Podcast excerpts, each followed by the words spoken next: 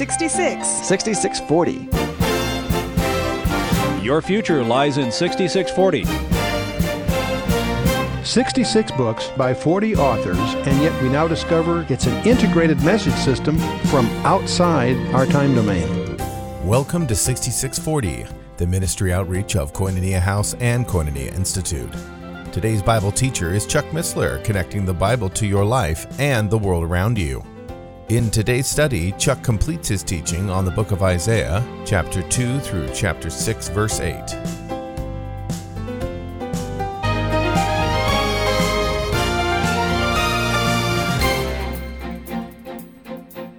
In chapter 10, we have a vision of God's glory. In verse 2, you have the coals of fire again between the cherubim, which is an interesting parallel. You can go through this on your own. They also had four faces in verse 14, except we don't have one of a man, we have, or ox, we have a cherub, whatever that is, a face like a face of a man, a lion, and an eagle whatever that means. So we can go on here. But again, verse 21 four faces apiece, four wings, and so on. Daniel chapter 7, you can put in your notes. We'll, in the interest of time, pop right over to Revelation 4. John is again, like the others, treated to a vision of the throne of God. The seven letters, seven churches are now behind us. We go to Metatauta, chapter 4, verse 1. I looked, behold, a door was open in heaven. The first voice I heard was, was as it were of a trumpet talking with me, come up here, and so on. Verse 6 And before the throne there was a sea of glass, like crystal. And in the midst of the throne and round about the throne were four living creatures, full of eyes in front and behind. By the way, the full of eyes is also the Old Testament, even forgot to pull that out. The first living creature was like a lion. The second, like a, the living creature, was like a calf, or an ox, if you will. The third living creature had a face like a man. And the fourth living creature, like a flying eagle. And the four living creatures, each of them had six wings. That's like Isaiah, isn't it? About him, and they were full of eyes within, and they rest not. They are not saying, "Holy, holy, holy." There's the three holies again. Lord God Almighty, who was and is and is to come. And when these living creatures give glory and honor and thanks to Him who is seated on the throne, who liveth forever and ever, the four and twenty elders fell down before him that is seated upon the throne and worship him that liveth forever and ever and cast down their thrones upon, and so on it goes. 24, it's interesting. One thing I was going to ask it as a question, I'll just give you the answer. If you notice the Old Testament, between Ezekiel and Isaiah and Daniel and uh, Revelation, you'll see a lot of similarities, some differences. Especially Daniel 7 and, and, Ancient of Days and all that's very similar to Revelation 4. But there's one thing that occurs only in the New Testament. That's the 24 elders. They're, in, they're invisible in the Old Testament.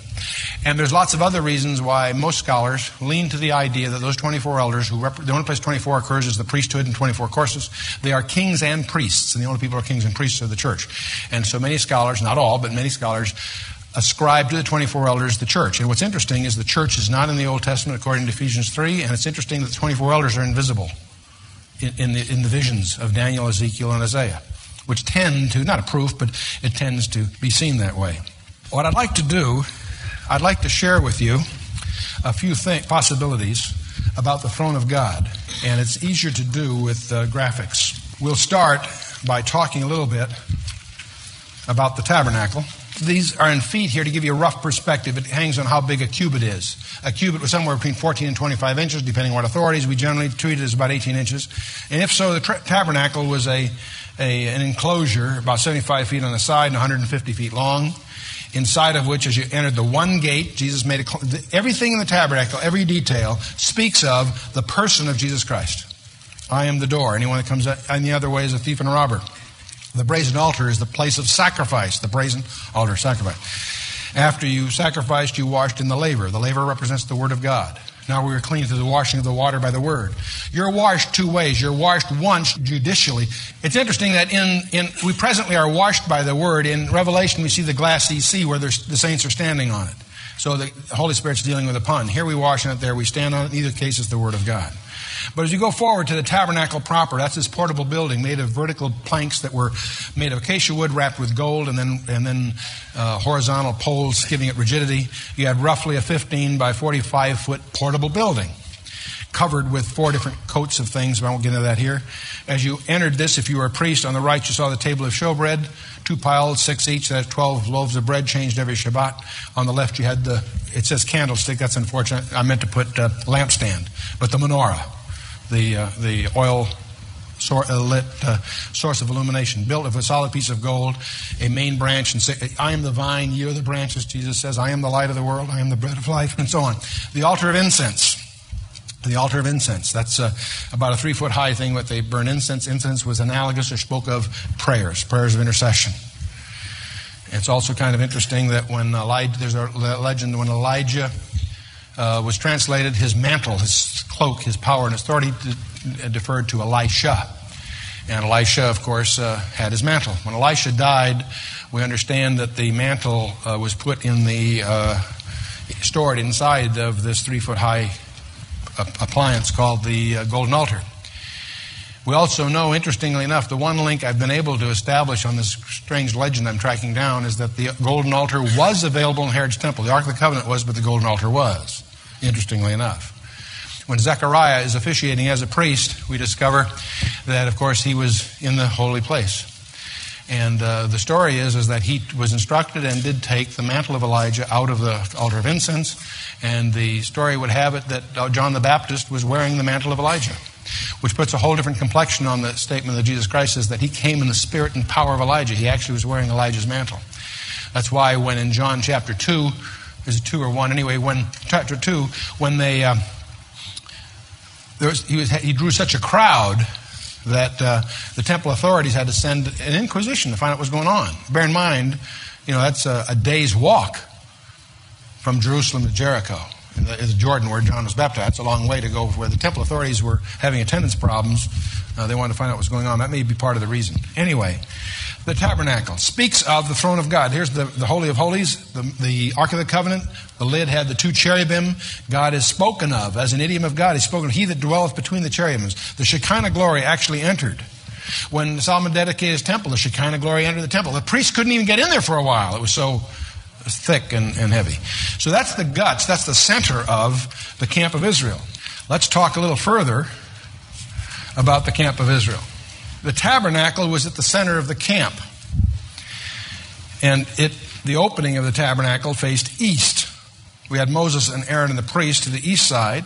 Okay, to the south side, you had the Kohathites, then the Gershonites, then the Merarites. These three families of the Levites had specific duties having to do with the tabernacle. And I'll come to that in a little bit. But the main point is in the center, we had the tabernacle and the tribe of Levi, right? Around the camp, you had the 12 tribes. Now, right away, you need to, for those of you that may be new to this, I'll point out how can you take the Levites out and still get 12? I thought there's 12 tribes. No, there's really 13. That's the rub. Ephraim and Manasseh together with the tribe of Joseph. So if you want 12, you can lump those two together and have 12 counting Levi. For the order of march and for certain, several other purposes, there's about 10 times the 12 tribes listed in the Bible. Sometimes you count one, sometimes not. Sometimes you count Levi, sometimes you don't. Sometimes you count Dan. Sometimes, the point is, how can you always get 12? Well, because you can play games with Ephraim and Manasseh. You follow me? There's actually an alphabet of 13 to play with, if I may put it that way. Follow me? Okay. Now, the point I'm getting at is is that when they camped, they grouped themselves, the 12 tribes grouped themselves in camps of three tribes each. The tribe of Judah, the tribe of Issachar, and the tribe of Zebulun were instructed to camp together, and this collection of three tribes were to rally around the tribal standard of Judah. Each of the 12 tribes has a standard. Each of the 12 tribes had a staff with a standard the eastern group of Issachar, Judah, and Zebulun would rally around the ensign of Judah, which was a lion, and they would camp here. Over to the west, we had Reuben, Simeon, and Gad, and they would rally around Reuben. And they were known collectively as the camp of Reuben. To the west, we had Ephraim, Benjamin, and Manasseh, and they would rally around the tribal standard of Joseph, or Ephraim, which was an ox. And to the north, we had Naphtali, Dan, and Asher. They were known as the Camp of Dan, and they'd rally around, and it had different symbols. But at, one time, the dominant one was an eagle. Now, what makes this provocative, if you, you're probably way ahead of me, is as you watch the camp of Israel assemble, and as they move through the wilderness, when they laid out, they put, set up the tabernacle, they'd mark out that space for the Levites, and then to the north, south, east, and west, these camps, groups of three tribes each, would encamp on their respective points of the compass. But they'd rally around a lion, a man, an ox, and an eagle. And you don't have to be very mystical to sit back and say, Whoa, what's going on here? They, either knowingly or unknowingly, I have no idea, when they were encamped as God instructed, they became, in some sense, a model, an allegory of the throne of God. Who is in the middle? The tabernacle, which speaks, of course, directly of Jesus Christ. By the way, the tabernacle itself rested on, that is, the building itself rested on silver sockets. Silver Levitically speaks of blood, right? The tabernacle rested on the blood of Christ. That's where you and I rest on the blood of Jesus. You say, gee, that's kind of like puns. Yes, it is. But I want you to be sensitive to just how far the Holy Spirit has gone to engineer this book, this Bible. Every detail, every number, every place name, every material, every subtlety in the text is there by design by the Holy Spirit. And every aspect of it speaks, directly or indirectly, on the person of Jesus Christ. The Word of God. That's why, that's why John opens his gospel. That's what God calls him. The Word of God. The Word of God. He became flesh and tabernacled among us. And we beheld his glory. We inspected his glory. The glories of the only begotten of the Father. Okay, you say that's pretty interesting. First of all, you see why I bring this up with a vision of the throne of God so far. Okay? You say, gee, that's interesting. We have a cherubim with four faces, right? A lion, a man, an ox, and an eagle, right? Okay. We won't take too much time here on this one, but when we study the four Gospels, we're struck with the fact that they're very, they also are very specifically designed. Matthew was a Levi. His preoccupation was that Jesus Christ was the Messiah of Israel, Yeshua HaMashiach. He presents him as a Messiah. He starts his genealogy from Abraham. Why would he go any earlier as a Jew? and takes it through David and through the royal line, through Solomon, down through the legal line, down to Jesus Christ to show that he was heir to the throne of David. Okay. Now, Mark is interested in Jesus Christ as the servant. You don't care about the pedigree of a servant. Mark's the only gospel without a genealogy. There is a genealogy of sorts in John. I'll come to that. So the symbol, the classical symbol of servant of, of, of service is an ox, right? and he, his whole presentation is is that way. Uh, that's the Gospel of Mark. Gospel of Luke. Luke was a physician. He's interested in Christ's humanity. He starts with the first man, Adam. Takes his genealogy from Adam. Yes, he gets to David, but he takes a left turn. He doesn't go through Solomon, he goes through Nathan. Why? Because he goes down the line that's Mary, the bloodline of Jesus Christ. Also of the house of David, but not the royal line. Luke is interested in Jesus Christ as the Son of Man. What symbol would you use of Luke? The man. Starts his genealogy with Adam, the bloodline, and so forth. John's totally different kind of guy. He presents Jesus Christ unabashedly as the Son of God, his deity. Symbol of the eagle. Uh, his, his genealogy is the pre existent one. The first three verses of the Gospel of John is the genealogy of a pre existent human uh, person. Matthew talks about what Jesus said, Mark what he did, Luke what he felt, John who he was. Matthew wrote to the Jew, Mark the Roman, Luke the Greek, John to the church. It's interesting, the first miracle, leper cleansed, that to a Jew is deals with sin. To the Gentile, in both cases, Luke and Mark, it's uh, demon expelled. John, water turned to wine. What a mystical way to begin. The end, uh, Matthew, of course, being a Jew, ends with the resurrection. Mark, the ascension. Luke, the promise of the Spirit, because he leads right into Acts, volume two of the two volume trial documents for Paul's defense in Rome that uh, Luke put together. And then John, we have the promise of his return, because he leads, of course, what? To Revelation. And on it goes. And you get into more of this sort of thing. I didn't want to get into the whole gospel story, other than point out here again, it's not contrived to view these four dimensions, aspects of Jesus Christ, presented by the Gospels in quadraphonic, if I can use that term, as the lion, the ox, the man, and the eagle. Kind of interesting, isn't it? In Numbers chapter 2, of course, we, it mentions numbers. We got, I mean, they're literally numbered. Uh, we have the Levites and the three families. Remember the Merarites, Kohathites, Gershonites. There are not many of those. Six, 8,000 each, something like that. 6,200, 686, the numbers. 6,200 Merarites, 8,600 of uh, Kohathites, and 7,500 Gershonites. See, collectively speaking, they're small compared to the, these camps we're talking about, right? Well, they're going to be in the middle, aren't they? And by the way, the Merarites had responsibility for the structural components, the Kohathites, the internal equipment, and the Gershonites, the external covering. So these different families were allocated responsibility. When they took the tabernacle down, they took off, the Gershonites took off the external coverings. The Merarites took the structural components, the, you know, the tabernacle proper and what have you, and the, and the, and the, uh, the fence around it. And then, of course, the Kohathites took the eternal equipment, the table of showbread, and so forth. So that's the Levites. But remember, we took the 12 tribes and organized them in four camps, right? When you go through Numbers chapter 2, it takes the trouble of telling you how many are in each tribe, right? When you read that, to pop back here just to refresh your memory, we have these various numbers. You know, Ephraim's 40,000 and Manasseh 32,200 and Judah 74, 600. You know, you go through all these numbers, right? Issachar doesn't have many, 4,400. You know, it, you get the numbers, okay? Now, I have this proposition that I want to challenge you with. My suggestion is there's nothing in the scripture that's there by accident. Everything there holds somehow a secret to be discovered. Now, I'll be candid with you, I haven't discovered them all. I'm still at it. But I've discovered enough to convince myself there's nothing trivial in the scripture. Every number, every place name, and I'll speak idiomatically, every comma is there by design. We're going to discover that in Isaiah later. Well, when you look at these numbers, you can play with those all you like. It's hard to see much, right? But let's put two ideas together. We know that the, those tribes clustered in groups of three to make camps, and these are the numbers of the camps, right? You say, well, gee, that's very exciting, Chuck. What is that leading to? Well, let's take a look at this. That means the tabernacle's in the middle. To the south, to the east, we have the lion of the tribe of Judah. Dan, ox, so forth, right? We're together. Got the eagle, ox, Ephraim with 108,000 man, Reuben 151.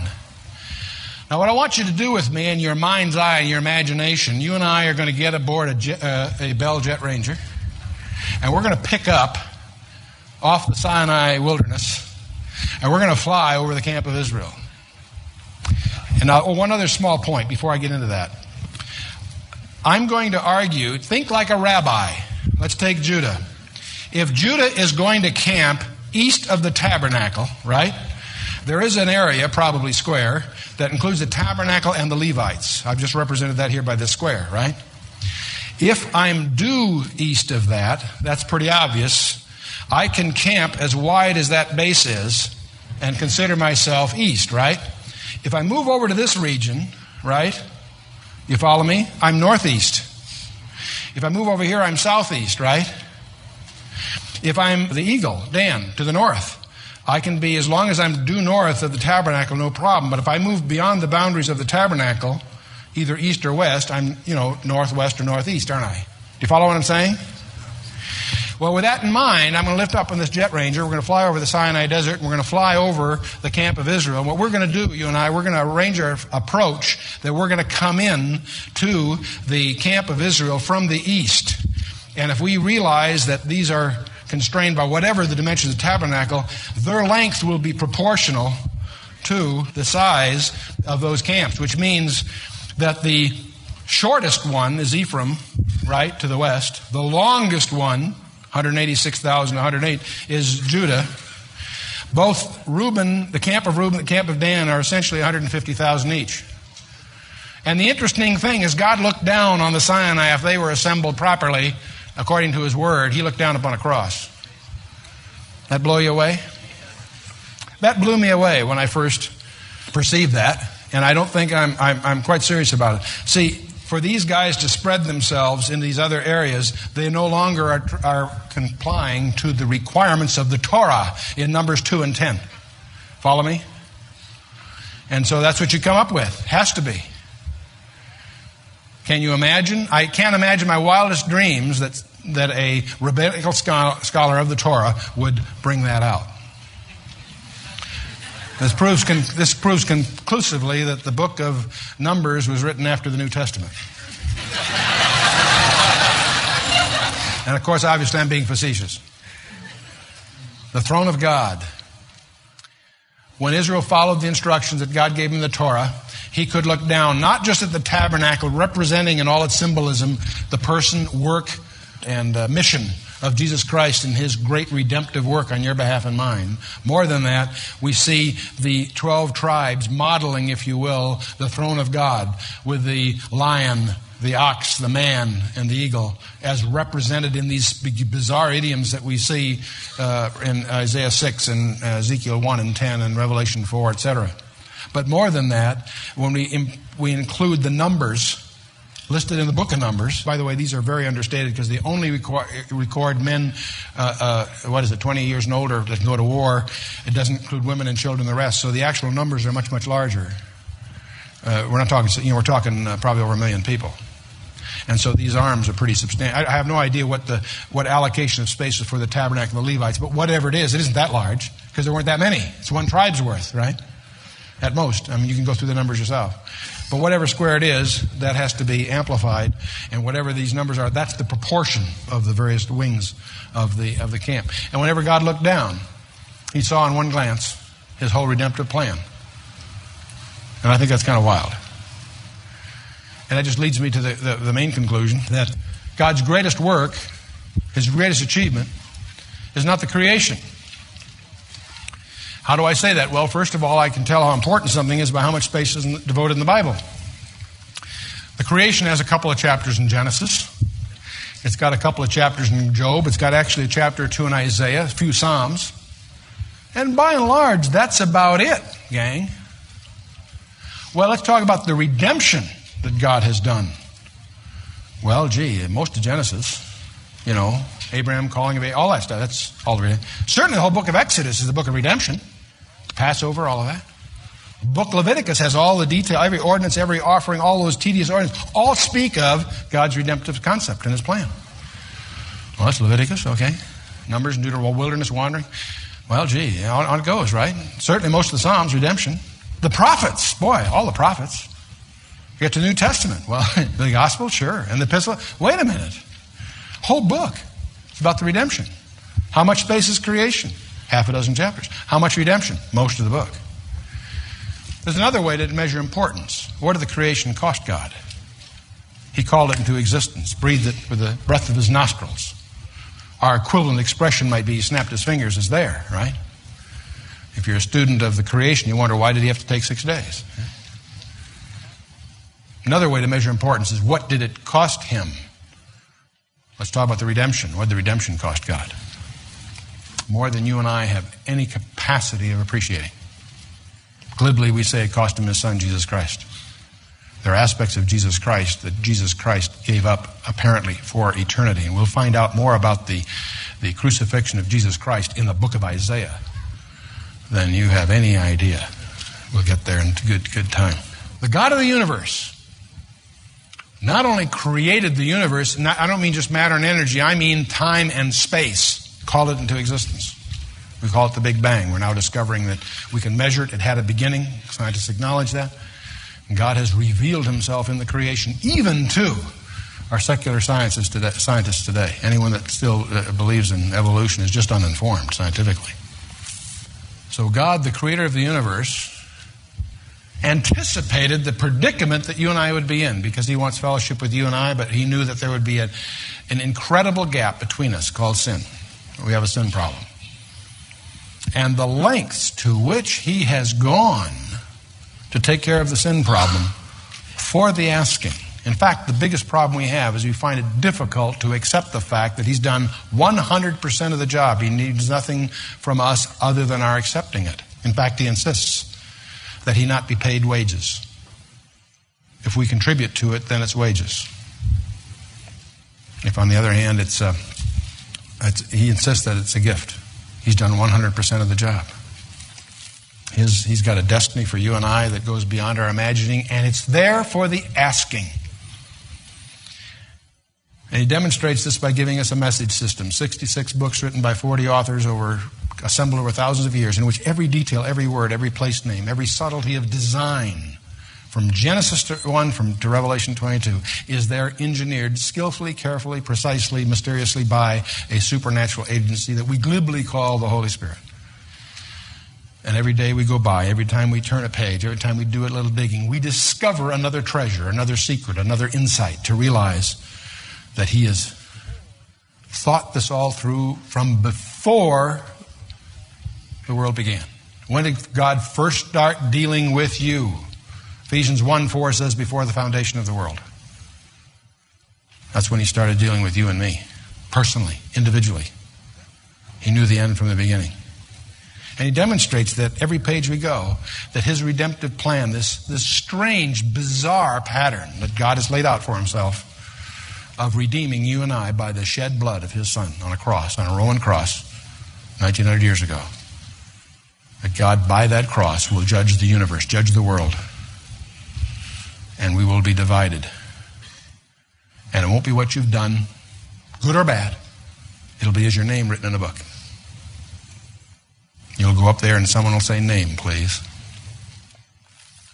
And is it in there? Yes or no? If it is, you got no problems. He's taking care of it, all of it. Oh, sure, there's rewards if you've been you've done done well and so forth. There there are opportunities, yes, but you're either in the book or not because he either knows you or he doesn't. You either know him or you don't. You've either fallen on the stone or it'll crush you. Because when it says name please and your name isn't there, hey, it's over. You've had your chance. It's, I want to see your boss. Uh, it's too late. He was with you. Interesting.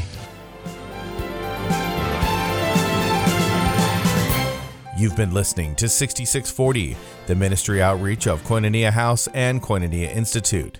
Today's Bible teacher was Chuck Missler, teaching through the book of Isaiah. Download the new K House TV app to access an ever growing collection of free resources. Visit the Apple or Android App Store or search K House TV on your Roku or Fire TV streaming device. Thank you for listening to 6640 and for your continued prayerful support of this ministry. Until next time, as we continue this series, may God bless you with the knowledge of His Son, Jesus Christ, as you study His Word.